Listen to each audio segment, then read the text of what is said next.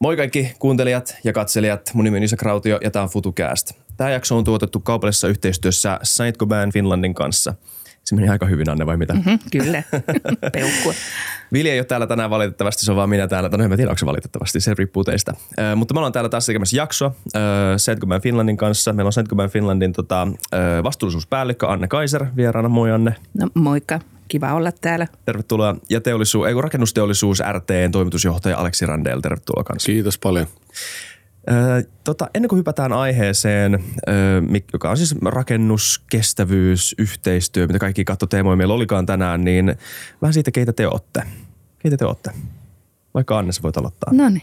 Eli siis Anne Kaiser, Saint-Gobain Finlandin vastuullisuuspäällikkö ja aika monessa muussakin verkostossa tässä pyörinyt. On Green Building Councilin hallituksessa nyt ollut 5 vuotta ja tänä vuonna puheenjohtaja. Nyt taitaa tämä pesti parin kuukauden päästä sitten hellittää. Ja yhtä lailla tuolla RT:n kestävän rakentamisen ryhmässä puheenjohtajana ja erinäköisiä hankkeita. Siis on vedän horisonttihanketta ja on sitten tämmöisen CO2 DataHubin ESG-ekosysteemin ohjausryhmän puheenjohtaja myös, mutta siitä ehkä juontaa tämä mun kiinnostus tähän yhteistyöhön ja keskusteluun ja kaikkeen muuhunkin. Mikä on horisonttihanke?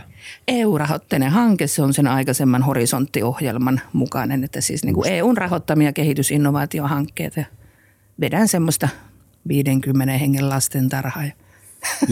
Koitetaan saada uusia innovaatioita tuonne rakennusmateriaalipuolelle, mutta se on pitkä tarina. Siitä voin tulla kertoa joku toinen kerta. Toista. Selvä, sopii. Aleksi. Joo, tosiaan mun nimi on Aleksi Randell ja mä oon rakennusteollisuus RT:n toimitusjohtaja ollut nyt reilu 4 vuotta. Sitä ennen olin kaupunginjohtajana Turussa vähän yli 10 vuotta ja sitten ollut erilaisissa valtionkin tehtävissä, että on myös tätä julkisen sektorin taustaa nyt sitten täällä elinkeinoelämän yritysten ja voisi sanoa, että yhteiskunnan vähän rajapinnassa, kun rakennusteollisuus edustaa noin 3000 eri yritystä 6 eri toimialalla, mikä on todella iso määrä ja me pyritään vaikuttamaan siihen, että yritysten niin sanottu toimintaympäristö olisi mahdollisimman hyvä, että ne pystyy tekemään niin kannattavaa ja kestävää liiketoimintaa ja siihen suuntaan tämä meidän rooli koko ajan niin kehittyy, että yritetään auttaa yrityksiä ja toisaalta yritetään auttaa vaikka nyt sitten yhteiskuntaa tekemään oikeanlaisia päätöksiä ja hyvää lainsäädäntöä ja niin edespäin. No, tämä on jännä, koska nimenomaan kun sanoit, että on aika iso ala ja koko ajan rakennetaan kaikkialla. Ja mulla on varmaan paljon tyhmiä kysymyksiä liittyen rakentamiseen myös, mutta jotenkin kiteyttäen niin te valmistatte materiaaleja ihmiselle, että ne pystyy rakentamaan juttuja ja sitten teidän duuni on jotenkin pitää suota siitä, että olosuhteet on suotuisat rakentamiselle. Niin, no toki rakennustuoteteollisuuskin on rakennusteollisuus RT:n yksi toimiala ja sitten siellä on aika monta alatoimialaa, että monet tällaiset materiaalilähtöiset alat, jotka on kehittyneet ja luoneet standardeja ja muuta, niin ne on tarvinnut tällaista yhteistä pöytää, koska standardeja ja muuta sä et voi niin kuin yksin tehdä ja siihen liittyy sekä tämä yritysten että yhteiskunnan yhteistyö. Niin toki me ei olla niin kuin sillä tavalla eri pöydissä, vaan samassa pöydässä. No, nimenomaan ja vielä tuohon niin kuin semmoinen iso asia, että joka ikinen meistä kuluttaa rakennettua ympäristöä. Että siitä ei pääse yli eikä ympäri. Joka ikinen. Nytkin me kulutetaan sitä. Ja miten moni... tosi ankeet tehdä tuossa torilla. No sekin on rakennettua ympäristöä. Ja tavallaan ja sitten se, että miten monimutkaisia ne on ne niin kuin arvoketjut. Että lähdetään ideasta toteuttamaan ja tekemään. Ja sitten siellä on se ihminen vielä viimeisenä, joka sitten niin käyttää sitä rakennettua ympäristöä. Oli se siltatie, rakennus tai joku muu, mutta että niin kuin toivottavasti se ihminen on jatkossa vielä enemmän vähän keskiössä niin ympäristöä. Ne pitkospuutkin on rakennettua ympäristöä. Aivan. Tähän on ehkä ääripäässä, ehkä vähiten rakennettua, mutta jossain määrin rakennettua kuitenkin. Että kyllä ihmiset varmaan niin kuin käyttää omasta ajastaan, niin kuin voisi sanoa, lähes 99% rakennetussa ympäristössä. Kyllä. Toi pöytä, mistä puhuit, yhteinen pöytä. Mitä muita stakeholdereita tai mitä termiä siellä voi käyttääkään on siinä samassa pöydässä? Ketkä on tässä samassa ympäristössä, jossa te toimitte, sanoisitte? Ehkä Aleksi osaa spesifioida tarkemmin, mutta... Niin, tämä rakennettu ympäristökin ehkä sanana on vähän sellainen tekninen, voisi ehkä tavallaan puhua elinympäristössä. Joskus se elinympäristö ikään kuin määritelmänä siinä loppuu vähän niin kuin rajakesken, että se rakennettu ympäristö on tämä kaikki siinä ympärillä. Toki vähän ehkä tämmöinen ammattimainen sana. Mutta jos puhutaan niin kuin rakennetun ympäristön kehittämisestä, niin silloin tullaan ihan sieltä maankäytöstä lähtien, että tulee joku tarve käyttää sitä maata maata johonkin. Ja sitten puhutaan tietysti sen maankäytön suunnittelusta, eli usein kaavoituksesta ja muusta siihen liittyvästä suunnittelusta, luvituksesta. Sitten tulee erilaiseen niin kuin tarvesuunnittelu, hankesuunnitteluvaiheeseen. Sitten vasta sen jälkeen itse asiassa tullaan rakentamisvaiheeseen, jossa sitten siinä, mutta usein jo ennen valitaan niitä materiaaleja. Itse asiassa paljon enemmän tehdään ratkaisuja paljon ennen sitä rakentamisvaihetta. Monesti luullaan, että siinä vaiheessa tehdään paljon, mutta itse asiassa monet asiat on jo päätetty paljon ennen kuin ollaan siinä vaiheessa. Ja sitten sen jälkeen on tämä niin kuin ylläpitovaihe, koska ei mitään rakenneta yleensä niin kuin lyhyeksi aikaa, vaan elinkaari on pitkä. Pitäisi pystyä miettimään sinne pidemmälle ja sitten yleensä sitä rakennettua ympäristöä pitää kehittää, ylläpitää, parantaa, peruskorjata usein sanotaan, mutta ehkä kysymys on enemmän niin kuin uudistamisesta huolehditaan niin, että se vastaa niitä muuttuvia käyttötarpeita ja samalla niin kuin paranee, että se on myös sitä kestävyyttä tietysti, että se olisi mahdollisimman pitkään käytössä.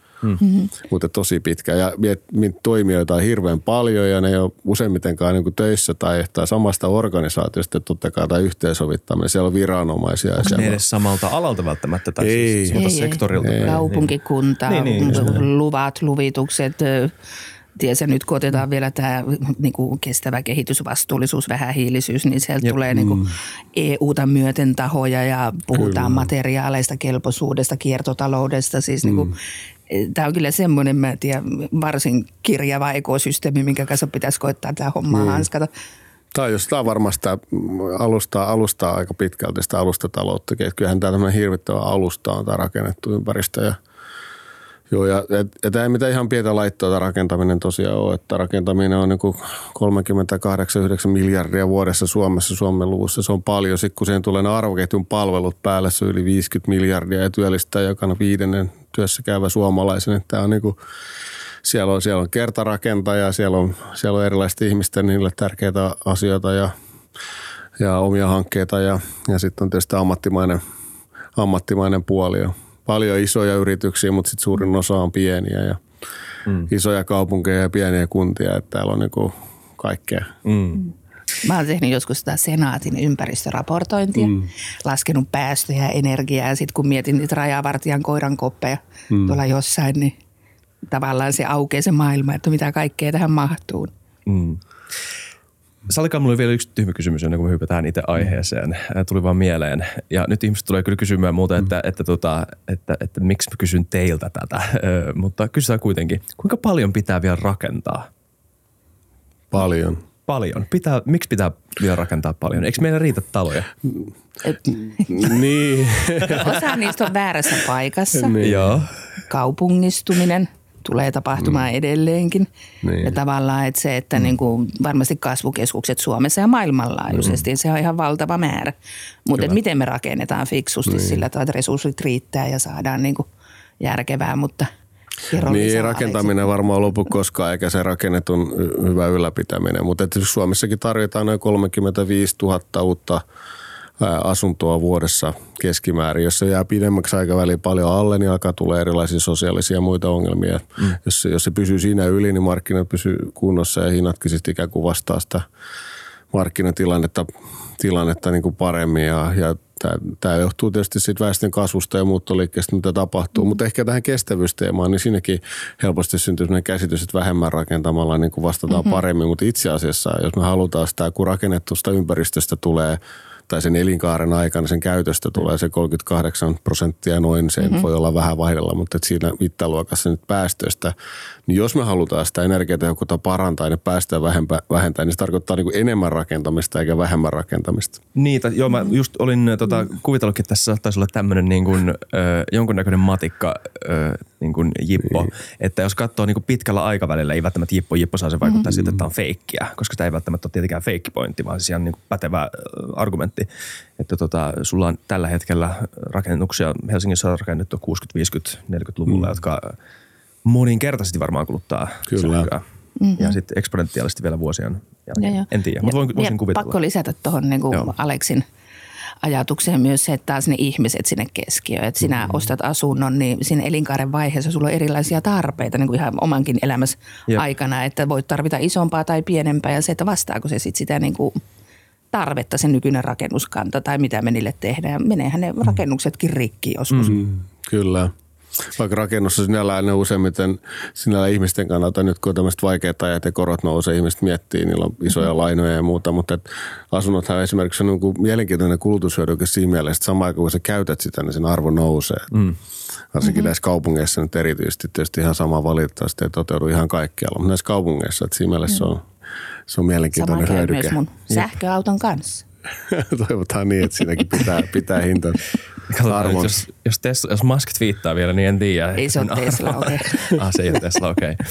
Okay. Mutta hei, tämä kestävyys liittyy rakentamiseen. Se varmaan aika oleellisesti näkyy teidän duunissa.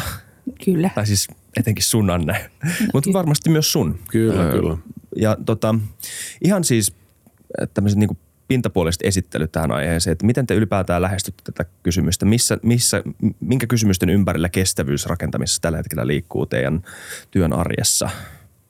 Voidaan sitten vähän hypätä syvemmin niihin spesifimpiin aiheisiin, mutta jos teillä on joku niin kuin semmoinen esittely liittyen aiheeseen. Mä voin muutamalla teemalla avata ja tavallaan, että totta kai niin kuin vastuullisuus on isompi asia. Kyllä. On paljon muitakin, on sosiaalisia asioita, taloudellisia asioita, mutta että tavallaan, että jos nyt puhutaan mihin kaikki tässä hetkessä ehkä vähän liikaakin jo kulminoituu, niin tavallaan 3 isoa teemaa on ilmasto ja päästöt, energiatehokkuus, yhtä lailla kierrätys, kiertotalous, materiaalivalmistajan näkökulmassa se on niin kuin iso asia ja yhtä lailla sitten se ihmisten hyvinvointi ja se, että niin kuin puhutaan niin kuin, haitta-aineet, asbestihan oli hitokseen ja hyvä rakennusmateriaali, mutta kun siihen pistetään ihminen siihen yhtälöön, niin se ei ole enää. Mutta noi on niinku tavallaan ne asiat, mitä mietitään tässä niinku meidän näkökulmasta ja vielä semmoinen lisä tähän, että niinku mäkään en lähtökohtaisesti ole mikään puunhalaja, vai mikä mut on tähän hommaan saanut, niin on huono johtaminen. Että jollei asioita johdetaan, niin sinne ei oikeastaan etene yhtään mihinkään. Okei. Asbesti, milloin siitä päästiin eroon? No ei kai sitä, kun nyt kun puretaan ja korjataan vanhoja rakennuksia, niin edelleen tietysti sitä tuolta löytyy ja sitten sitä yritetään päästä eroon niissä, mutta ei uusissa rakennuksissa tietystikään enää sellaista ole. Mutta joskus aikanaan niin sitä pidettiin tietysti edelläkäyvänä rakennusaineena, materiaalina. Tämä tietysti liittyy siihen, että on niin kuin iso vastuu. Me ei myöskään voida, niin kuin, meidän pitää paljon tutkia ja kokeilla ja varmistua siitä, että ne materiaalit ja niiden yhdistelmät, jotka usein on tämmöisiä erilaisia kemiallisia teknisiä, niin että ne niin kuin kestää myös ajassa ja erilaisissa olosuhteissa. Että tässä niin kuin siinä mielessä, vaikka halutaan nopeasti edetä ja kunnianhimoisesti, niin täytyy olla sillä tavalla huolehtia, että myös tämä turvallisuus, terveellisyys, näkökulma niin kuin huomioidaan, joka on tietysti ihmisten kannalta aivan keskeinen myös. Kyllä.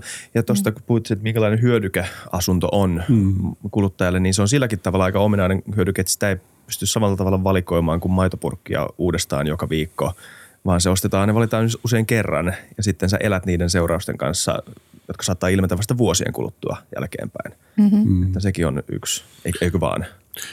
Joo, kyllä tämä sinällään kun mielenkiintoista aina puhutaan rakentamisen laadusta, näistä uudisasunnoista tehdään semmoista SP-ratingia, joka tämmöinen toimialariippumaton juttu, niin itse asiassa me saadaan paljon paremmat luvut kuin autoteollisuus ja itse asiassa Pohjoismaiset ja Suomi saa kaikkein parhaat. Et siellä toki on niinku erilaisia puutelistoja, otetaan asuntoja vastaan ja korjattavaa, mutta et sellaista, että niissä on jatkuvasti isoja rakennusvirheitä, niitä ei ole. Mutta toki kun tehdään 47 000 asuntoa niin kuin viime vuonnakin niin, ja monenlaista tekijää, niin sinne kaikenlaista tulee joukkoon, mutta kyllähän se laatu on hyvä ja se pitääkin olla, koska ne on niin kuin isoja investointeja ja se on tosi tärkeää, että ne loppukäyttäjät saadaan niin kuin aikaisemmassa vaiheessa niin kuin monella tavalla mukaan siihen hankkeeseen ja myös tähän niin kuin näihin laatukysymyksiin, että he ymmärtää myös, niin kuin, mikä nyt tässä energiansäästövaiheessa ihmiset alkaa olla kiinnostuneita siitä oman energiakäyttönsä seuraamista ohjaamista, mutta että jos semmoinen samanlainen kiinnostus tulee niin kuin asioihin, se liittyy vähän myös tähän johtamiseen, niin silloin yleensä asiat rupeaa niin kuin paranemaan ja menemään oikeaan suuntaan. Kyllä tässä tällä alalla ehkä tässä, niin kuin, tämä on ollut vähän tämmöinen B2B-ala, niin tämä niin kuin loppuasiakkaiden niin, että ne olisi enemmän siinä valitsijan paikalla ja ohjelmassa, niin sen tuominen mukaan on tosi tärkeää. Tuosta tulee ihan kiinnostava ajatus siinä mielessä, että jos mennään 15 vuotta taaksepäin, niin supermarketeissa ei ollut sitä luomuhyllyä, ainakaan niin pitkänä tai paikallista niin kuin hyllyä vihannesten hedelmien osalta ja muuta. Ja tavallaan, että sehän on kuluttajista lähtöisin. Kuluttajavalinnat tekee sitä, mutta et kuinka paljon kuluttajat esimerkiksi tai kuinka paljon kuluttajille tarjotaan tietoa siitä, että kuinka suuri ilmastovalintavaikutus voi myös oma asunto olla. Ja tuon energian kauttahan se lähtee sinne peilautumaan, mutta se, että niin paljon kuin näistä päästöistäkin puhutaan ja muuta, tämä regulaatio ja muu tulee tähän, niin kyllähän ne kuluttajatkin herää siihen, että voidaan tehdä valintoja, että onko tämä. Kyllä. Kuinka paljon energiatehokkaampia rakennukset nykyään on verrattuna 45 vuotta sitten? Ja meillä löytyisi RT:stä varmaan sellaisia asiantuntijoita, kun osaisi tähän ihan täsmällisestikin vastata. Oli vaskin mieleen. Niin, joo. Kyllä ne tietenkin on, että jos ajatellaan asurakennuksien energiatehokkuutta, niin ne on tällaisia nollaenergiarakennuksia. Mm-hmm. Käytännössä nyt kun tämä energian käyttö ja sen tuotanto alkaa olemaan kaksisuuntaista jo kiinteistöjenkin osalta, niin tosiasiallisesti ne varmaan alkaa olemaan niin kuin energiaa niin kuin negatiivisia käytännössä ne rakennukset parhaimmillaan. Mm-hmm. Mutta toki se sitten tuo muuta, tehdään näin niin kuin voisi sanoa niin kuin teknisiä tiiviitä rakennuksia, niin siitä kuinka sitä rakennusta pitää käyttää ja ohjata ja muuta, niin se on tietysti ihan erilainen rakennus ja maailma kuin mitä ne aikaisemmat rakennukset on ollut, missä on ollut varmaan myös paljon hyviä ominaisuuksia. Mutta tästä energiatehokkuuden osalta nyt ylipäätänsä niin liikaa ehkä että keskittyy tähän niin kuin uudistuotantoon niin kuin näistä materiaaleista ja uudisrakentamiseen. Se suurin ongelma on tämä olemassa oleva rakennettu ympäristö.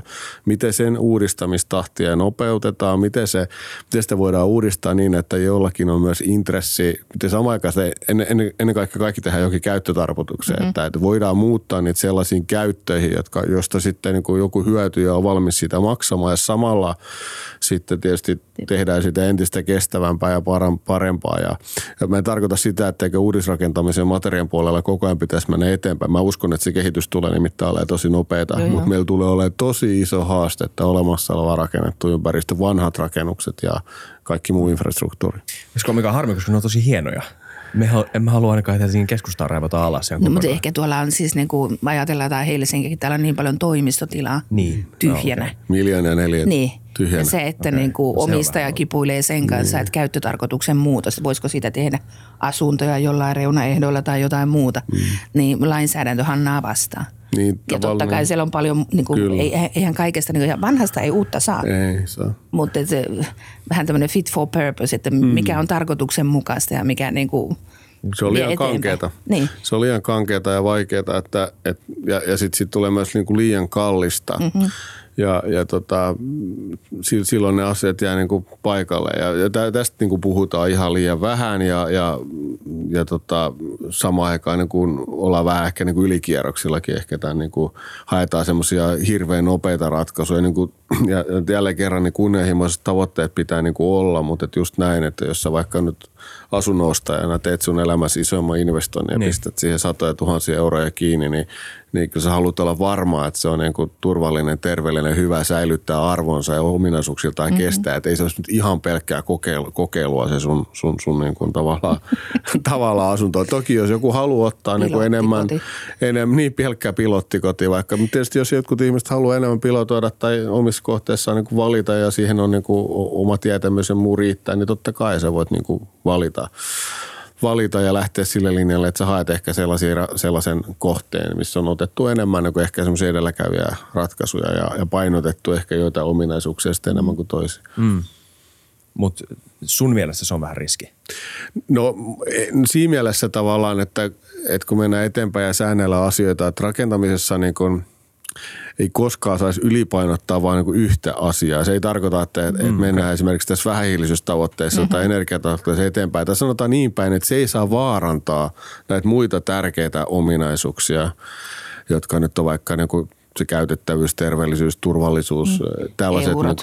Ja tietysti taloudelliset näkökulmat kanssa, koska viime kädessä me puhutaan nyt tässä, voisi sanoa niin kuin ekologisesti kestävästä rakentamista. Laajemmin se kestävä rakentaminen, niin kuin Anne sanoi, on myös niin kuin taloudellista ja sosiaalista. Että meidän pitää niin kuin, jos me onnistutaan tässä, jos ei tämä ole myös niin kuin taloudellisesti mahdollista, niin eihän tämä kehitys on nopeudu. Ei me voida tehdä tätä loputtomiin niin kuin jollakin tuillakaan tai vaikka niitäkin tietysti tarvitaan aina murrosvaiheessa tai veromaksajien rahoilla. Että kyllä tämä pitäisi lähteä siitä, että eri toimijat niin kuin ovat valmiita maksamaan sitä lopputuotteesta, joka koko ajan sitten kehittyy kestävämpään niin kuin suuntaan myös. Joo, toi osaoptimointi on niin kuin äärimmäisen tärkeä asia, että se, että niin kuin lähdetään yksi asia edellä ajamaan johonkin suuntaan, niin kuin jos tämä vähähiilisyys Ja se, että niin kuin, no sanon tämän sanan, että paljon puhutaan tästä niin kuin puurakentamisesta. Tällä viikollakin tullut paljon juttuja siitä, että, niin kuin, että missä tilassa Suomen metsät on, kuinka paljon sieltä voi hakata. Mutta että tavallaan, että käännä sen positiivisen kautta, että kuten Aleksi sanoi, että niin kuin esimerkiksi materiaaliteollisuus, kaikki toimijat tekee nyt tosi paljon duunia, että päästään eteenpäin, päästään kohti sitä niin kuin kestävää ja vähähiilistä, jotka eivät ole eri suuri keskenään, mutta se on mahdollisuus niin kuin koko alalle. Ja se, että niin kuin ne asiat pitää kuitenkin tehdä harkit, että eihän mekään niin kuin Saint-Gobain lähdetä lanseeraan uusia tuotteita ilman, että me tiedetään, että ne on turvallisia meidän omalle henkilöstölle siellä tehtaille ja loppukäyttäjille. Ne kestää ajassa ja ovat CE-merkittyjä ja turvallisia ja muuta, mutta niin kuin, no miten mä nyt mulla meni jo ajatuskin ihan hukkaan, mutta niin kuin se, että on monesti sanonut sen, että se on niin kuin se lottovoittaja tavallaan, että kuka pystyy yhdistämään ne kaikki eri kriteerit. Niin.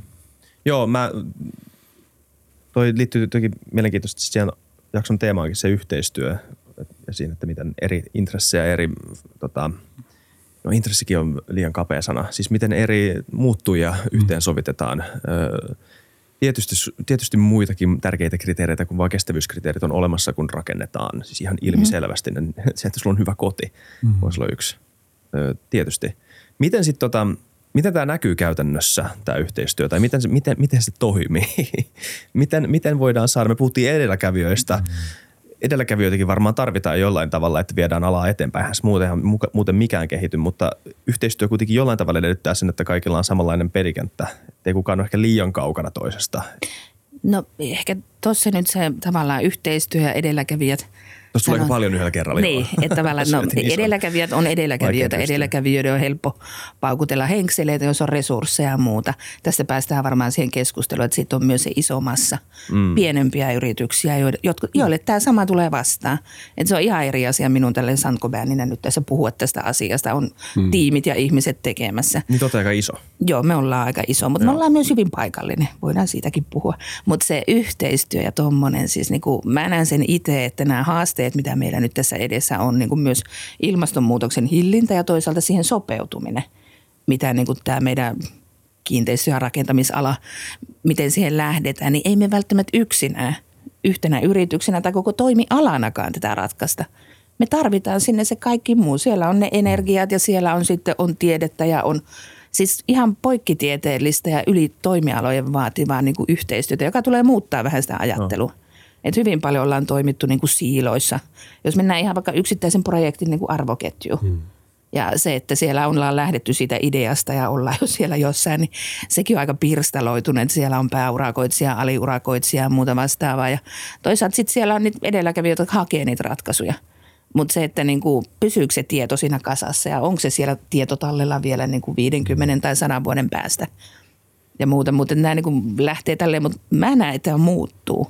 Että yhtä lailla se, että jos niin kun ollaan just näissä eri verkostoissa, kun Green Building Council, se on hyvinkin, siellä on, meitä on kohta 300 jäsentä ja edustetaan laajasti niin kun koko tätä niin kun rakentamisen arvoketjua. Siellä nyt tietysti on erityylisiä toimijoita, joilla on vähän oma tapansa. Että yhteinen tavoite, mutta se tie, miten sinne päästään ja yhtä lailla niin kun ollaan RT:n kanssa käyty keskusteluja ja monien muidenkin tahojen, että se, että yhteistyö ei välttämättä ole sitä, että juostaa rintarinnan satanen päin jotain suuntaa, vaan että asioista pitää keskustella, ratkaisuja pitää löytää ja sitten se, että niinku tavoitteen pitää olla kirkkaana. Mutta ehkä mulla aina katona lähtee vähän mopo käsistä tässä. Niin. No yleisesti mä luulen, että tietysti tästä niin tämä osaamiskysymys, voisi sanoa tämän kestävän, ekologisesti kestävän rakentamisen tai vastuullisuuden osalta on laajemminkin. Että totta kai monella vastuullisuuden ja kestävän rakentamisen osa-alueella ollaan Suomessa ihan maailman johtavilla tosi pitkällä, mutta sitten joissain osa-alueissa ei. Ja ehkä tässä niin kokonaisuuden yhteensovittamisessa, niin siinä on vielä niin opeteltavaa johkuja siitä, että ehkä eri toimijat on niin eri asioita on tehty sit niin tämän päivän ajattelua nähdä liian niin omissa siiloissa. Ja tuossa meidän pitää parantaa, mutta meidän täytyy tietysti sitä osaamista nostaa paljon ihan sieltä niin kuin peruskoulusta, kaikki koulutuksen askeet sinne korkeakouluihin asti tutkimukseen ja muuhun yritysten olemassa olevan henkilökunnan kouluttamista samaan aikaan, kun asiakkaiden osaaminen kasvaa. Tämä on niin kuin aivan aivan keskeinen osa tämä osaamispuoli, joka ylipäätänsä on niin kuin kaikessa tietysti haaste. Toinen on sitten tietysti se, että rahoittajilla ja rahoituksella tulee olla iso merkitys, että ja toimivilla markkinoilla, että näitä rahoitetaan ja rahoitus tulee, puhutaan paljon taksonomiasta ja muusta, eli näistä erilaisista rahoituksen kriteereistä, mitkä ohjaa myös tämmöisen kestävämpiin valintoihin, niin sillä tulee olemaan itse asiassa tosi iso ja nopeuttava vaikutus, mutta samaan aikaan sitten, että saadaan ne markkinat toimimaan, eli markkinoiden esteitä puretaan, että voidaan vaikka kiertotaloutta, sen markkinoita tehdä paremmin ja siihen, mitä aina kaikessa teollisessa toiminnassa tai muussa tarvitaan, me tarvitaan niin kuin standardeja, niin kuin harmonisointia, koska muutahan ei voi yhteensovittaa erilaisia materiaaleja ja rakentamisen osia ja muita. Ja pitäisi pitää kiinni sellaisesta niin kuin teknologia- ja materiaalineutraalisuudesta, että annetaan niin kuin kaikkien toimijoiden tarjota parhaita ratkaisuja. Niin sitten jollakin aikavälillä meidän kehitys on kaikkein nopeinta, että me ei ruveta väärällä tavalla ikään kuin rajaamaan niin kuin eri tahoja innovaatioita ja innovaatiohalukkuutta löytää niitä ratkaisuja. Näitä nyt ainakin tulee. Sitten tietysti tämä tiedon niin kuin virtaaminen, mihin digitaalisuus niin kuin liittyy hyvin paljon, että me saataisiin niin kuin tämä erilainen tieto ja data virtaamaan. Tässä rakennetussa ympäristössä on ihan hirvittävästi tietoa, aivan valtava määrä myös synnytetään ja tehdään niin kuin tietoa, että miten sitä voidaan niin kuin käyttää ja sitä digitaalisuuttakin hyödyntää siis suunnittelusta asti, että nykyään pystytään paljon enemmän suunnittelemaan digitaalisesti mallintamaan itse asiassa tällä hetkellä koko rakennettu ympäristö tai rakennuksia, kaikista tehdään niin kuin digitaaliset kaksoset, kaikki tähän digitaaliseen muotoon pystytään katsoa niin kuin elinkaaressa niitä jo paljon pidemmälle. Tässä on paljon mahdollisuuksia, mutta tämäkin tarvitsee tehdä silleen niin kuin järkevästi, että ei tehdä niin kuin tavallaan tarpeettomia, että keskitytään oleelliseen ja tässä huolehditaan sitten siitä, että nämä kaikki ei vaan voi lisätä kustannuksia tai niin kuin byrokratiaa, vaan saa samaan aikaan niin kuin se, mitä sillä haetaan, on se, että katse pysyy siinä mielessä pallossa, että edelleen tehdään niin kuin hyviä asioita ja entistä kestävämpiä. Mutta tiedon niin kuin virtaus ja data ja muuta digitaalisuus ja iso mahdollisuus tälle alalle, joka vähitellen alkaa nyt niin kuin ehkä lyömään läpi. Kaikille pitää olla materiaalia teknologianeutraali. Et tässä on mun mielestä se, että tavallaan että tehdään kestävästi, tehdään katse pallossa. Ja kaikkihan tämä on liiketoimintamahdollisuus myös. Että sitä ei vaan voi ottaa silleen, että tämä on vaan jotain keppiä, mitä tulee. Ja siinä se tavallaan toi tuommoinen markkinaehtoisuus, että toimijat hakee itse ne tavat. Ja sillä päästään siihen hyvään lopputulemaan, eikä sillä, että joku vaan käskyttää ja sanoo, että näin tehdään, tähän mennään.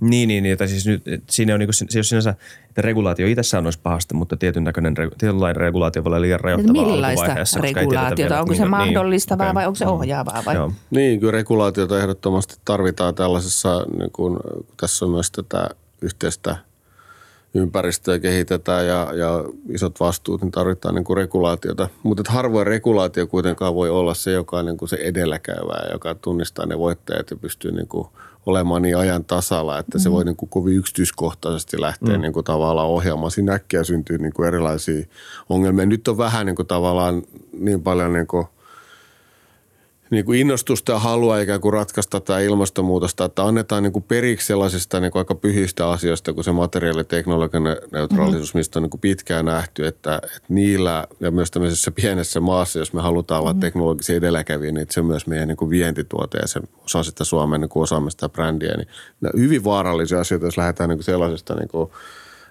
liikkumaan, tarkoittaa sitä, että tästä asiasta tulee niin tärkeää, että muilla ei ole enää, niin kuin, muilla asioilla ei ole enää niin kuin tavallaan väliä.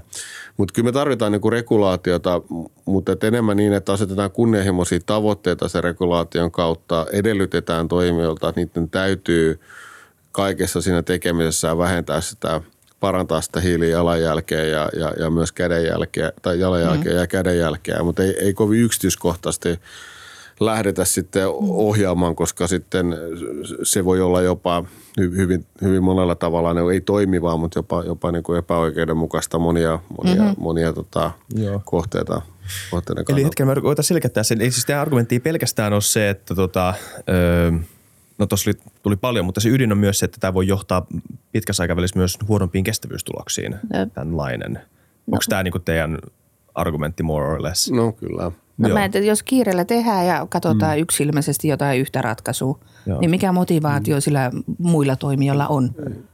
viedä niitä asioita sitten eteenpäin. Tässä on hankala, jos teidän pitäisi niin kuin luoda hyvätahtoisin ymmärrys siitä, että miksi tämänlainen regulaatio tehdään just nyt, niin mikä se olisi?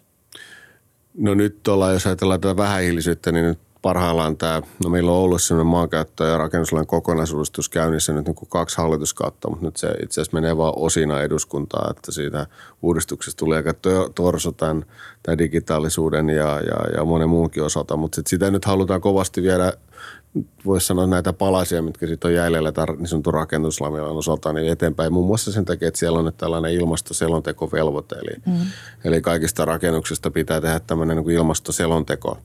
Ja tietysti otsikkotasolla niin kukaan ei varmaan sitä vastaa, eikä mekään olla. Siihen tarkemmin ottaen sen sisään liittyy tavallaan tämän niin kuin vähähiilisyyden sääntely ja sitten siinä on kysymys siitä, että millä tavalla sitä säännellään.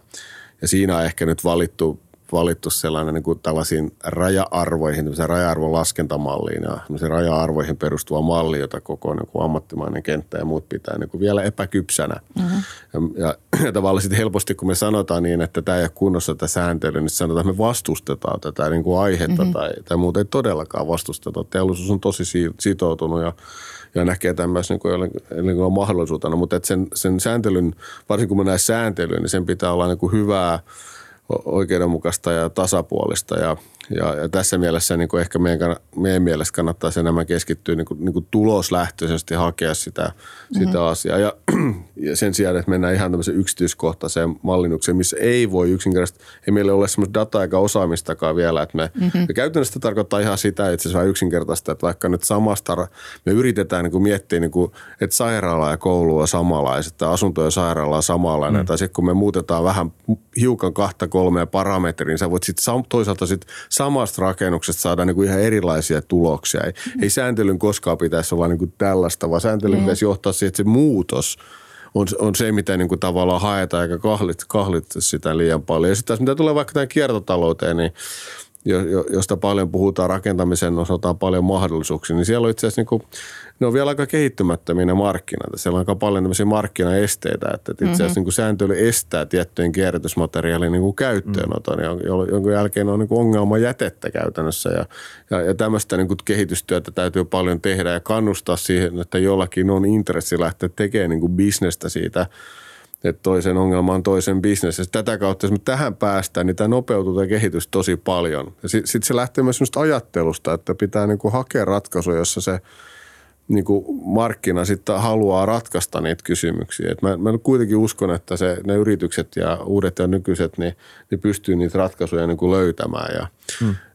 Ja tavallaan tämä on aika tämmöinen näkökulmakysymyskin. Tällä hetkellä vielä tästä sääntelystä niitä kun tämä rakennettu ympäristö, josta lähti liikkeelle, niin tämä maankäyttö, niin tämä on ollut sillä aika kansallistakin säänneltyä ja tosi säänneltyä. Tietysti eri maissa myös hyvin eri tavalla säänneltyä. No siitä tulee tietysti varmaan tarve niin kuin harmonisoida tai standardoida sitä sääntelyäkin, mutta nyt sitä tulee tosi paljon tuolta niin kuin EU-tasolta myös. Taksonomia nimenomaan. No taksonomia, mutta tulee vaikka tämmöinen parhaillaan valmistellaan tämmöinen niin kuin rakennusten ja energiatehokkuusdirektiivi, joka on niin kuin, ja sitten on tällainen rakennustuoteasetus, joka määrittää, niin kuin, se on tämmöistä sisämarkkinajuttu, että me ei voida kaikki ratkaista niin kuin sääntelyssä tämän niin kuin kansallisesti vaan EU-tasolla. Siellä nämä on ihan massiivisia kokonaisuuksia ja tavallaan sitten jos ne menee niin kuin, ja eri maissa tietysti Euroopassakin ymmärretään, että meillä on aika erilaiset olosuhteet kuin mitä vaikka nyt sitten Etelä-Euroopassa ja muualla ja lähtötilanteet ylipäätänsä, niin sitten jos mennään sellaiseen niin kuin kovin yksityiskohtaiseen sääntelyyn, niin siitä niin kuin usein seuraa sitten erilaisia niin kuin haasteita ja mitä tulee tähän sääntelyyn, onko sitä paljon vai vähän, niin näin paljon kuin on sääntelyä nyt tullut ja tulossa, niin sitä ei ole koskaan tullut. Et kyllä tässä niinku, meidän pitäisi niinku tavallaan, me ymmärretään, että se sääntely tarvitaan ja nyt halutaan niinku painaa senkin kautta niin kuin nopeutta tähän niin kuin vihreiseen siirtymään. Mutta kyllä mä ennen sanottaisin, että niin kuin parempaa sääntelyä ja vähemmän sääntelyä, mä uskon, että tulokset olisi parempia kuin se, että me mennään niin semmoiseen epäselvään tilanteeseen, missä niin ihmiset ei edes tiedä, mitä tämä sääntely tarkoittaa, kun sen pitäisi tulla voimaan. Mä ymmärrän. Tämä ansaitsisi ehkä vähän niin kuin tarkemman keskustelun vielä. Mä en oikein ymmärrä termiä, kuten oikeudenmukainen tai tasapuolinen. Tai no ehkä, sanotaan sellainen, niin, että se ei syrji ketään muuta toimijaa, joka niin kuin tavallaan, että niin kuin No vaikka poliittisesti voidaan tietysti tehdä valintoja, että vaikka ohjataan rahoitusta jonkin tyyppiseen niin kuin tekemiseen ja muuta, mutta että yleensä niin kuin lainsäädäntö ei saisi asettaa niin kuin erilaisia toimijoita niin kuin erilaiseen niin kuin asemaan. Tai se ainakin jos tekee, tai jotenkin ne mallit, jotka se taustalla on, vaikka jotain laskentamalleja, niin niiden pitää perustua niin kuin tieteeseen ja tutkimukseen. Ne ei voi olla sellaisia niin kuin liian testaamattomia vielä, jotka ei niin kuin tätä huomioida. Ihan tämmöisiä perusasioita. Nämä on ollut niitä arvoja, mitkä niin kuin lainsäädännöllä on niin kuin aina ollut.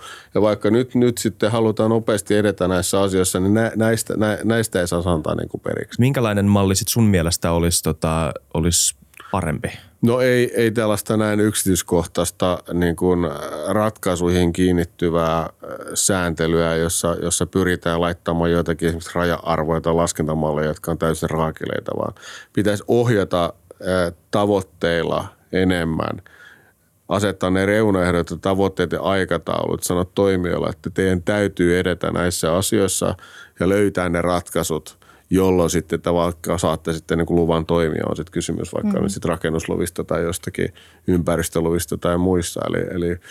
Eli tämä sääntelyn niin kuin linja ja sitten, että ymmärrettäisiin se, että pitää niin kuin kannustaa ja hakea mahdollisuuksia sille, että se markkina vaikka nyt kiertotalouden tai monen muun osalta pystyisi toimimaan niin kuin nykyistä niin kuin paremmin. Ja mä en oikein usko, että kun sitä osaamista ei voi olla sen enempää, varmaan ehkä jopa vähemmän markkinan toimivuudesta siellä niin kuin sääntelijöillä kuin markkinoilla itsellä. Että siellä pöydässä niin kuin voisi tulla ne ratkaisut, että kyllä se yhteiskunnan rooli enemmän niin kuin ohjata. Ja nyt tullaan niin yksityiskohtaiselle sääntelyn puolelle, jota ei ole niin kuin nähty ja joka ristiriidassa monen muun olemassa olevan sääntelyn kanssa. Ja tämä haaste ehkä tässä nyt on ollut sitten tosiaan se, että tässä niin kuin helposti sitten sanotaan, että meillä, jotka kritisoidaan sen toimivuutta, sen sääntelyn toimivuutta, että me niin kuin vastustetaan vähähiilisyyttä tai näiden kovia ympäristötavoitteita, mutta ei todellakaan vastusteta, mutta että halutaan yksi sellaista sääntelyä, joka nopeuttaa sitä muutosta. Voiko kysyä tähän? Mä sanon tähän nyt, siis me keskusteltiin tuossa joku hetki, mainitsit tämän niin kuin esimerkiksi rakennuksen ympäristöluokituksen esimerkkinä. Että tavallaan, että siellä on reunaehdot, joku lähtee vapaaehtoisesti hakee, vastaa niihin kriteereihin, saa sieltä kauniin plakaatin. Ja yhtä lailla niin kuin EU-taksonomiaankin vähän viitattiin, että se on niin kuin se liikkuu, se muuttuu, se tekee ja tavallaan sitä niin kuin pyritään, sitten kukin voi niin kuin vähän tulkita ja miettiä, että mitä se tarkoittaa millekin toimijalle. Että jotenkin reunaehtojen asettaminen ennemmin kuin se, että lähdetään kertomaan, että tässä on Excel ja lasken näin. Niin. Päästökertoimet on tuolla viimeisellä lehdellä. Mä en sano noin, niin kuin, tai unohdetaan toi niin karikatyyri Strawman, että teitä ei kiinnostaisi vähähiilisyys. Unohdetaan sen. Mä en sano näin. Siis sehän on suurin bisnesmahdollisuus niin kuin esimerkiksi meille. Okei, mutta tää on mun kysymys. Että mikä sitten se on se juttu itse asiassa, joka niin kuin veisi eteenpäin sitä kehitystä teidän puolella, jos niin kuin sanotaan, että sääntelyympäristö on ns. Mahdollistava. Niin mikä on se eteenpäin vievä voima, joka saa teidät haluamaan uudistaa näitä asioita? No mä en tiedä tämä vähähiilisyys nyt tulee joka tapauksessa ennemmin tai myöhemmin ja sitä jo edistetään. Okay. Mutta niinku tuohon kiertotalouteen linkaten se, että niinku, mä nyt olen aika syvissä vesissä senkin kanssa, kun puhutaan vaikka tästä niinku jätteestä tuotteeksi ja mitä kautta se menee. Kuinka paljon siellä on esteitä? Sanotaan, että Suomi olisi johtava kiertotalouden maa, hiilineutraali kiertotaloudellinen yhteiskunta, mutta se, että meppä sanoo jollekin, että otapas vaikka jätemineraalivillaa tuonne tontillesi jauhassa ja pistä se betoni, niin siinä menee 5 vuotta ennen kuin me saadaan se ja hermot ja raha. Sori, mitä toi tarkoitti? Ja siis se tarkoittaa siis sitä, että kiertotaloudessa on niin paljon näitä esteitä. Miten voidaan ottaa esimerkiksi, miten voidaan pidentää niitä rakennusten elinkaaria, päästä sen käyttötarkoituksen muutokseen, jos me halutaan hyödyntää vaikka jotain rakennusosia, ikkunat, ovet, no siellä on paljon muutakin. Siellä on nämä standardit ja tekniset vaatimukset taustalla, mutta vaikka jotain betonielementtiä, mitä voitaisiin hyvinkin käyttää, niin se on aika mutkikas homma, että miten se kelpoisuus osoitetaan ja kuka siihen uskaltaa lähteä ja ottaa sen riskin. Toisaalta siellä on vastuukysymykset myös. Mutta sitten puhutaan myös tästä kiertotaloudesta niin kuin materiaaleina ja siis jätevirtoina, teollisina sivuvirtoina, että miten ne saadaan liikkeelle. Niin se kuulostaa hienolta paperilla, hieno PowerPoint show, mutta sitten kun lähdet käytännössä sitä tekemään, niin siellä on lainsäätäjä, siellä on jätedirektiivi, siellä on sitten niin kuin ties mitä. Ja sitten siellä on virkamiehet, jotka tulkitsee, uskaltaako joku ottaa päätöstä jostain asiasta. Meilläkin, no ihan konkreettinen esimerkki, no on tämä yksi hanke, mitä mä vedän 4 vuotta pähkittynyt. Kyllä me nyt tiedetään, missä ne ongelmat on, mitä pitäisi tehdä ja mitä olisi pitänyt tehdä. Mutta toisaalta taas ihan niin kuin käytännön elämästä meilläkin joku Weberin kuivatuotteet, että sitä on vaihtoehtoisia sideaineita.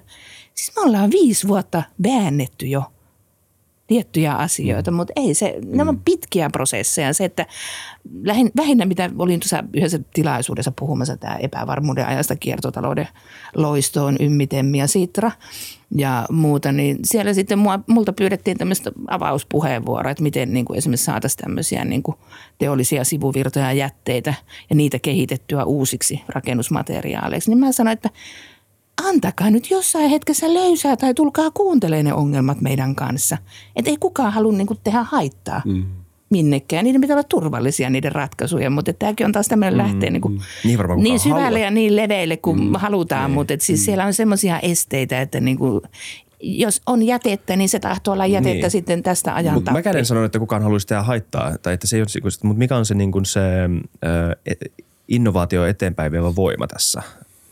No kyllä ensinnäkin kyllä me ihan itse halutaan, siis me halutaan ihan arvopohjaisestikin sitä, että meillä on siis rakennusteollisuudemme yrityksen arvossa lähtee se, että me halutaan, niin kuin, halutaan kantaa vastuuta myös tästä ympäristön näkökulmasta tosi pitkälle. Että kyllä se, ja jotenkin niin kuin, tämä asetelma mennytkin tähän jotenkin, että emme niin kuin luoteta toisiin ihmisiin yrityksiä, ajatellaan, että ne yritykset ei haluaisi niin kuin, ne ei haluaisi niinku vastata tähän ilmastonmuutokseen. Niitäkin johtaa niinku ihmiset, ja jotka on tottuneet niinku sinällään kantaa vastuuta. Mutta totta kai sitä regulaatiota niinku tarvitaan, jotta meillä on niinku yhteiset puitteet, ja se näyttää niinku suuntaa asettaa sitä vaatimustasoa kanssa. Mutta kyllä tietysti asiakkaat ja niinku loppukäyttäjät, että kyllähän nyt jos asiakkaat haluavat, että heidän niin kuin hankkimansa tuotteet on sitten tätä rakentamista tai muuta, niin on entistä ympäristössä olisi kestävämpiä, niin aivan varma on, että niin kuin markkina siihen niin kuin tulee vastaamaan. Ja se on tietysti haaste, että erityisesti myös pienessä maassa, että osa näiden kestävämpien materiaalien, johon liittyy paljon uudenlaisia niin kuin tuotteita ja teknologioita ja muita, niihin täytyy tehdä isoja investointeja niin kuin niiden aikaansaamiseksi parantaa sitä teknologiaa. Ja tämä on tietysti haaste erityisesti tässä pienessä maassa, että meillä ei niin kuin markkina pelkästään tahdo niin kuin riittää siihen, että ne niin kuin kannattaa ne investoinnit. Ja tämä on niin kuin Suomen kannalta siinä mielessä iso kysymys, että mihin maahan ne niin kuin investoinnit menee. Että meilläkin on paljon niin kuin vaikka rakennustuoteteollisuuden yrityksiä, jotka kansainvälisiä konserneja, jotka toimii niin kuin useammassa maassa. Niin se kysymys, että minkä takia ne tekee ne investoinnit juuri Suomeen, jossa sitten ehkä markkina ei vastaavasti pysty siihen niin hyvin vastaamaan. Tässä pitää varmaan, niin kuin, tästä pitäisi keskustella julkisektorin kanssa, että myös tässä rakennetusympäristössä ei vaan sanota, että te etenee riittävän nopeasti, vaan luotaan sitten sellaisia, että jos me halutaan olla edelläkävijöitä, niin pitäisi luoda niin kuin kannusteita. No, ajatellaan vaikka, että me voidaan niin kuin paljon ennen tehdä niin kuin materiaalituotannon energiatehokkuuden kanssa. Voidaan tehdä paljon ennenkin, kun puhutaan näistä Power to X-hankkeista ja muista.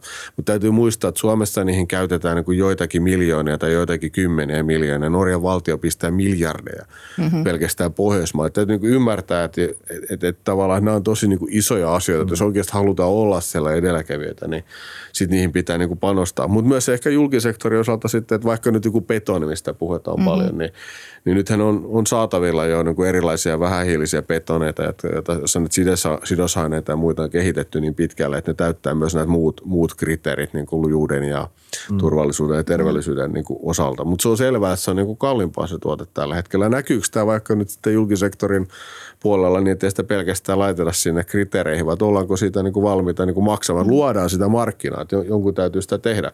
Yksityisen sektorilla tietysti sit, jos tilaajat sitä haluaa ja ovat sitä valmiita maksamaan, niin sitten mennään ja jollain aikavälillä sitten enää tämä hintaero ei enää ole. Mutta totta kai aina alkuvaiheessa varmaan on, niin ihan samalla tavalla tämä näkyy vaikka autoteollisuudessa tällä hetkellä, että eihän ne sähköautot siellä niin kuin alemman segmentin hintaluokassa vielä ole ihan läpilyönyt. Kyllä ne tulee usein ensin sinne vähän arvokkaampiin tuotteisiin ja sitten ne, kenellä on mahdollisuus hankkia, ne hankkii jossain aikavälillä sitten niin kun ne tulee sinne seuraavaankin hintasegmenttiin. Just niin. Kyllä sen markkinaehtoisen kestävyyden, voisiko sitä sanoa litmustestiksi tai semmoinen dilemma on tämä, että kuinka usein valitaan se kalliimpi, mutta kestävämpi vaihtoehto halvemman tai vähemmän kestävän vaihtoehdon sijaan. Ja miten tämä dilemma näkyy, kun te mietitte vaikka, no emme tiedä, erilaisia toimijoita, tuottajia, mutta myös siis kuluttajia. Koska eihän tämä ole mitenkään itsestäänselvää, että kuluttajavetoisessakaan markkinassa, no siis kaikki tavallaan markkinat on kuluttajavetoisia, mutta siis näitä, ne, jotka maksaa, niin kuinka halukkaita ne on maksamaan lisää siitä, että se on kestävää. Mm-hmm. Miten tämä dilemma näkyy todellisuudessa teillä? No entä mä voin tulkita sitä niin, että surullisen harvoin vielä nykyään ollaan valmiita maksamaan siitä, että julkinen hankinta on totta kai niin kuin oma prosessinsa ja mitkä kriteerit siellä asetetaan, mutta kyllä sekin niin kuin pikkuhiljaa lähtee liikkeelle. Ja onhan näitä tutkimuksia kuluttajille, että kuinka paljon enemmän olet valmis maksamaan kestävästä asunnosta tai muusta, mutta sitten kun päästään sinne niin kuin todellisuuteen, niin ei se välttämättä enää ole sama se vastaus, mikä se oli sen kyselyyn, vaan kyllähän ne eurot niin kuin ajaa ihmisten niissä valinnoissa, mutta kyllä tämä tulee muuttua. Niin, ja tietysti on tämä niin kuin lainsäätäjälläkin, että ainahan me voitaisiin tehdä niin kuin sellaista sääntelyä, että me säännellään niin paljon, että kaikissa ominaisuuksissa asiassa niin kuin hinnat nousee, mutta sen kehityksen kannalta se todennäköisesti johtaa siihen, että ei voida enää, niin kuin, ei löydy niin kuin maksajia. Että kyllä me sen takia niin kuin tavallaan pitää yrittää koko ajan pitää mielessä, että mitä paremmin se markkina toimii, sitä paremmin se myös niin kuin on kustannustehokasta ja niin kuin saavutettavissa ne ratkaisut niin kuin kaikkien kuluttajien muiden kannalta kuin se, että se jää jonkun pienen porukan, niin kuin, jota varmaan alussa tarvitaan niitä edelläkävijöitä ja niillä, kenellä on kykyä niin kuin vastata. Niin. Et sen takia se näkökulma kannattaa siellä aika voimakkaasti pitää mukana. Mm. Joo, tämä on mielenkiintoista keskustella teidän kanssa tästä, koska me ollaan puhuttu siis samoista aiheista monen erilaisen ihmisen kanssa ja monesta eri näkökulmasta ja tietenkin rakennukset on hyviä asioita. Mekin tykkää, että tänne rakennetaan asioita. Mutta tämä yhteistyön ongelma, että tämä on tosi vaikea. Ja tämä siis syy, miksi mä kysyn siitä, että mikä se on se eteenpäin vievä voima teillä ja että miten se ilmenee markkinasignaaleissa, niin jos se ei sielläkään ilmene vielä tarpeeksi, niin tämähän on aika ongelma. Joo, no varmasti ehkä tähän niin kuin tarvitaan tietysti, meidän täytyy tunnistaa tällaisia niin kuin aiheita, missä me tiedetään, että meidän täytyy saada niin kuin ratkaisuja, niitä markkinaehtoisia ratkaisuja ja meidän täytyy pystyä luomaan aikaisempaa paremmin niitä tekemisen paikkoja sinne, että sinne tulee ne toimijat, jotka sitten niin kuin yhdessä löytää ne ratkaisut, jotka on niin kuin jotka on toteuttamiskelpoisia ja muuta. Ehkä tässä meidän pitää, niin kuin, pitää parantaa ja se vaatii sellaista niin kuin arvoketjun eri toimijoiden niin kuin yhteen tuomista sit näiden kysymysten ääreen ja aikaisempaa enemmän. Ja tietysti siinä rakentamisvaiheessakin, rakentamisvaiheessa täytyy aina sanoa se, että tosiaan, että rakentamisvaiheessa se liikkumatila on yleensä jo aika pieni. Että, et paljon enemmän ratkaistaan jo siellä vaikka rakennusten osalta siellä kaavoitusvaiheessa ja maankäytön vaiheessa. Itse asiassa maankäytön suunnittelun puolella pystytään tekemään tämän kestävyyden osalta niin kuin huomattavasti enemmän kuin rakentamisen tai rakennusten osalta ja sitten siinä kaikessa suunnittelussa. Ehkä tätä mä luulen, että sitä loppuasiakasta ja käyttäjä pitää sinne tuoda enemmän, koska ne kuitenkin on sitten ne, ketkä valitsee sen, että mitä halutaan. Mm-hmm. Tuohon nyt vielä siis tuosta yhteistyöstä ja mainitsit ton Power to X ja miljoonat ja miljardit. Että niin kuin pieni maa, eihän meillä resursseja on niin kuin tästä niin kuin räjäyttää. Et senkin takia pitää tehdä yhteistyötä. Että niukat resurssit ja kaikilla on sama tavoite ja tahtotila. Halutaan tehdä tätä asiaa, mutta onko järkeä, että kaikki tekee omaa uraansa. Niin. Ja tavallaan sitten tuosta niinku tuli mieleen kanssa myös tuo, että niinku kaupungit, kaavoitus ja muut. Että niinku hyvin hämmästyneenä luin tätä. Ehkä tämä nyt aiheuttaa taas niinku hyvänkin keskustelun tähän, mutta tämä Lempäälän asuntomessualue, missä esimerkiksi sinne sallitaan vain puurakentamista. Että sillä suljetaan pois kaikki muut toimijat. Niin mun mielestä oli hyvin hämmentävää. En sano, että puu on huono tai joku on parempi tai joku toinen, mutta niinku, mun mielestä se vie vähän pois niinku pohjaa siltä, että tässä niinku pitäisi olla jotenkin neutraalia, antaa kaikille se mahdollisuus kehittää ja tehdä. Mutta tämä voi olla mun oma mielipiteeni hyvinkin.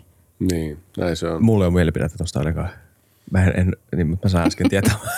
No ei siinä voi syntyä tietysti ihmisille vaan sellainen kuva, että niin kuin puurakentamisella suhteessa niin kuin muuhun rakentamiseen niin kuin se etu olisi niin valtavan suuri, että sillä tämä ikään kuin ilmastokysymys ratkaistaan sitä ehkä vielä enemmän, että puulla voitaisiin niin kuin korvata niin kuin muut vaikka kivipohjaiset rakennusmateriaalit.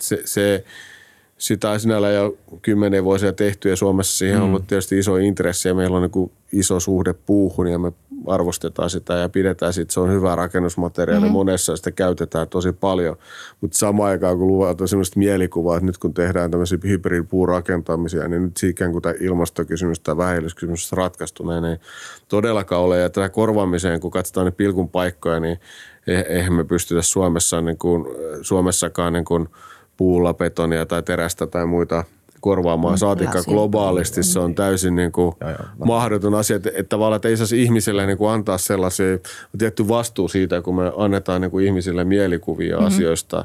Ja jos tällaisilla valinnoillakin niin kuin voi tällaista syntyä. Ja se, että jos me vaikka nyt asuntomessuilla todetaan, että tästä syystä tänne saa tuoda vaan nyt tässä tapauksessa puurakenteisia tai puuhybridirakenteita ja jos vaikka nyt muutenkin kaavoitettaisiin tällaisia alueita, niin se on just sitä ei-materiaaliteknologian neutraalia, mikä ei edistä sitten, että kaikissa muissa päästään eteenpäin. Okei, mun olisi pitänyt lukea tästä vähän enemmän. Tästä keisissä mä en pysty kysyä. Mun pitää muuten sanoa myös tähän se, että totta kai aina kun mä puhun, niin mä oon hirveän onnellinen tässä mun omassa sustiskuplassa. Niin. Mutta se, että niinku, miten tuolla ulkona oikeasti kadulla, kuinka ihmiset niinku, näitä asioita ajattelee. Tätä niinku, kannattaa aina herätellä itseensä läpsästä naamaa. Samo, joo. Kaikki ei ole samassa kuplassa sun kanssa. Mulla on sama progis päällä niinku, vähän tämän ohjelman kanssa, kun puhutaan eri aiheista, niin yritän aina boksauttaa omat kuplat. Ja siis me ei ole puhuttu edes niistä ihmisistä, jotka joiden mielestä tämä niinku koko homma lähtökohtaisesti hömppää, jolle niinku on pohjimmiltaan loukkaus se, että ehdoteltaan sitä, että miksi mä maksaisin enemmän jostain ideologisesta niinku, näitä ihmisiä on monta maailmassa. Siis, ei tämä ole mikään kupla, jota voi vaan unohtaa, kun puhutaan näistä asioista. Ja me ei olla edes vielä mainittukaan sitä tässä keskustelussa. Niin. Tämä on todella vaikeaa. Mä kyllä tiedostan sen täysin. Joo.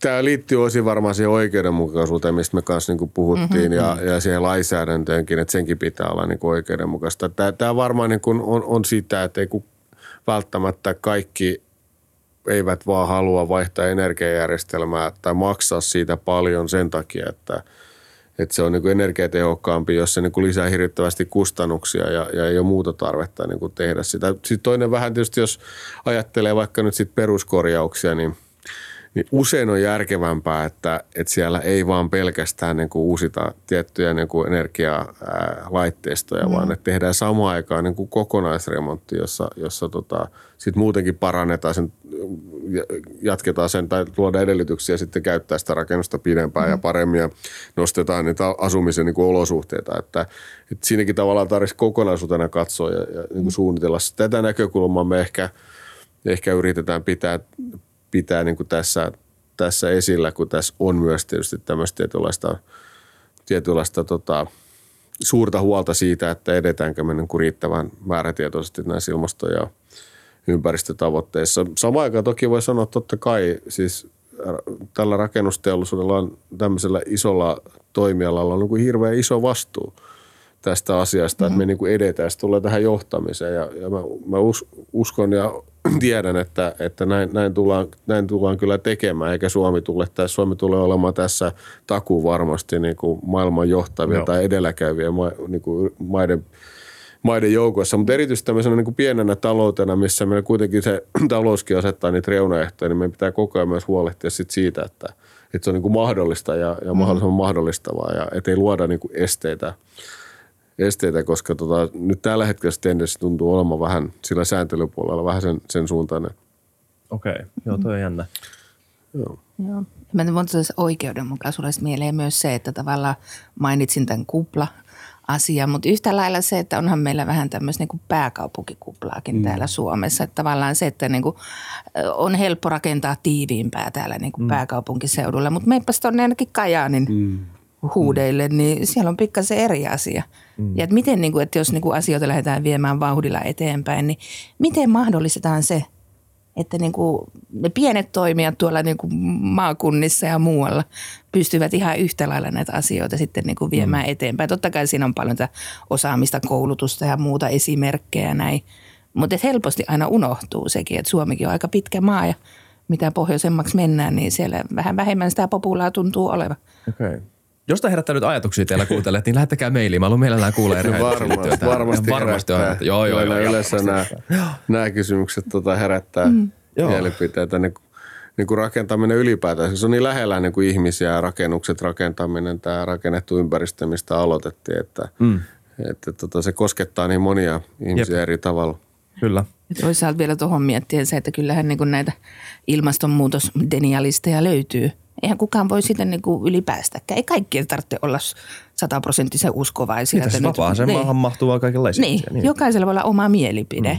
Mutta sitten se, että niin kuin esimerkiksi just tämä niin kuin rakentaminen, rakennukset ja muut. Että niin kuin, eihän kaikkien tarvitse edes nähdä sitä yhteyttä. Tai muuten, mutta toikin on semmoinen, että mä aina sanon, että aina siellä on muutama, joka tulee pikkasen jälkijunassa. Joo. Syy, miksi mä alussa kysyin sen stakeholder-kysymyksen, oli vähän se, että mä yritin hahmottaa sitten, että miten tämä keskustelu soljuu teidän kahden ulkopuolella myös. Mitkä eri intressit tulee eri suunnista osallistumaan tähän samaan keskusteluun, johon teillä on nämä näkemykset, joita me ollaan kuullut tässä jaksossa. Mutta mun mielestä on, mä oon ainakin oppinut paljon tämän jakson aikana. On tullut paljon ajateltavaa. Onko teillä vielä mitään vikoja? Tämä on tosi huono kysymys. Onko teillä vielä mitään vikoja sanoja, mitä te haluaisitte? Mietinkin, että mitä vikaa mä lähden tässä itsestäni hakemaan. Ei semmoisia vikoja.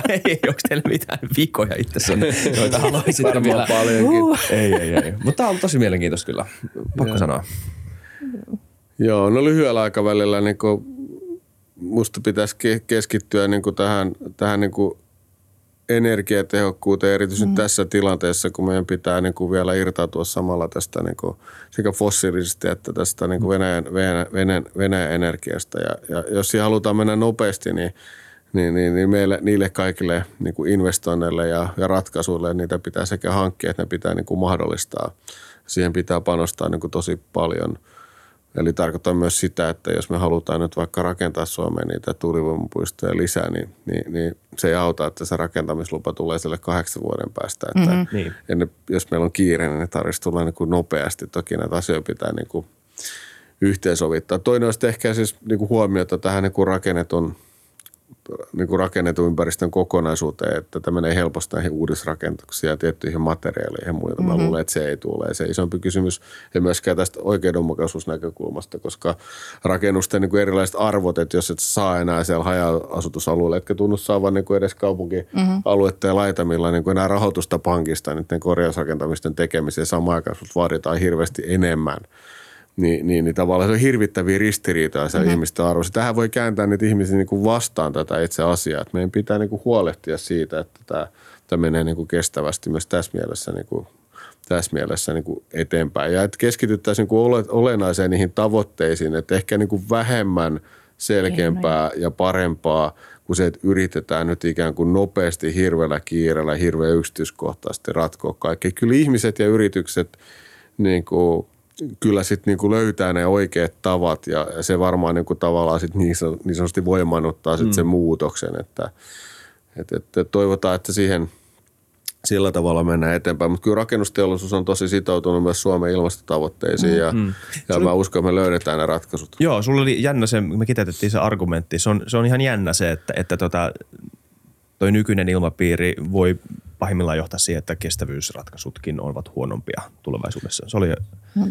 mielipide kääntyy vastaan. Niin. Ja varmaan nyt tässä ajassa kun mä en osaa siis kommentoida sitä, mutta se oli jännä argumentti. Niin. Mä luulen, että tässä ajassa, jos katsotaan, että mistä puhutaan seuraavissa eduskuntavaaleissa, niin kuitenkin sit puhutaan niin kuin turvallisuudesta, taloudesta. Tämä menee niin kuin siihen. Ja tavallaan se asia, mikä meillä on, että nämä ei saisi niin kuin ajautua liian kauas toisistaan, tämä vihreä siirtymä tai muutos. Että me ajetaan niin kuin jotkut, jotka niin kuin hinnalla millä hyvänsä, että heillä on se mahdollisuus.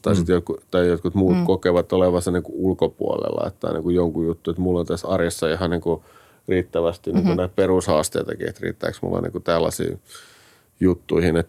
Tämä on niin kuin musta ne, kenellä on mahdollisuus vaikuttaa, niin meidän pitää huolehtia, että tämä yhtälö pysyy niin kuin kasassa ja sitä kautta uskon, että kehitys on hyvä. Mulla halua sinällään niin kuin tänä päivänä kuitenkin vastata tähän on hyvin paljon ja kehitys tulee olemaan nopeampaa tämän ekologisen kestävän rakentamisen osalta kuin mitä nyt uskotaan ja pitäisi luottaa niihin yrityksiin ja ihmisiin enemmänkin purkaa nyt niitä esteitä sieltä pois, että päästään nopeammin liikkeelle. No, mä voin vielä tähän tiivistää sen tavallaan, niin kuin, että rakennukset rakennettu ympäristön on niin kuin osa ongelmaa, mutta myös iso osa ratkaisua ja että miten se tulee ja tuohon niin kuin toi energiatehokkuus, mutta tavallaan vielä toissa vuonna varmasti oli puhe, että no eiköhän tämä energiatehokkuus on nyt taputeltu, että nyt ruvetaan katselemaan näitä hiilihommia. Mm. Mutta siis se, että niinku vaikka meillä olisi kuinka uusiutuvaa energiaa tai mitä tahansa, niin se on hölmöläistä hommaa käyttää sitä enempänsä kuin me sitä tarvitaan. Ja nythän tämä tilanne niinku ajaa sitten sieltä. Me otetaan käyttöön niitä uusia ratkaisuja. Tulee just tämä kaksisuuntainen energiantuotanto, kulutusjoustot ja muuta. Et me ollaan ollut ehkä vähän, miten mä sanon, laiskoja. Et nyt kun ollaan niinku pako edessä ja toisaalta vaikka olisi mikään kriisi, niin kyllä kriiseistä aina timantteja syntyy. Maailma on hyvin erinäköinen, kun me päästään tästä yli. Toivotaan jo kyllä. Mä oon optimisti. Joo.